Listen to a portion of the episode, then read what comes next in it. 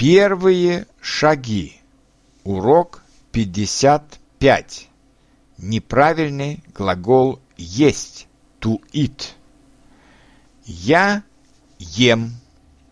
Ты ешь. Он, она ест. Мы едим.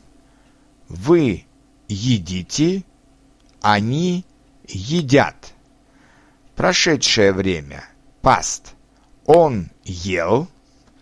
Она ела. Они ели. Будущее время. Future. Я буду есть. Ты будешь есть. Примеры. Я ем все. Что ты ешь на завтрак? Он ест мясо. Она ест рыбу. На обед мы едим суп. Что вы будете есть на ужин? Я еще не знаю, что я буду есть на ужин.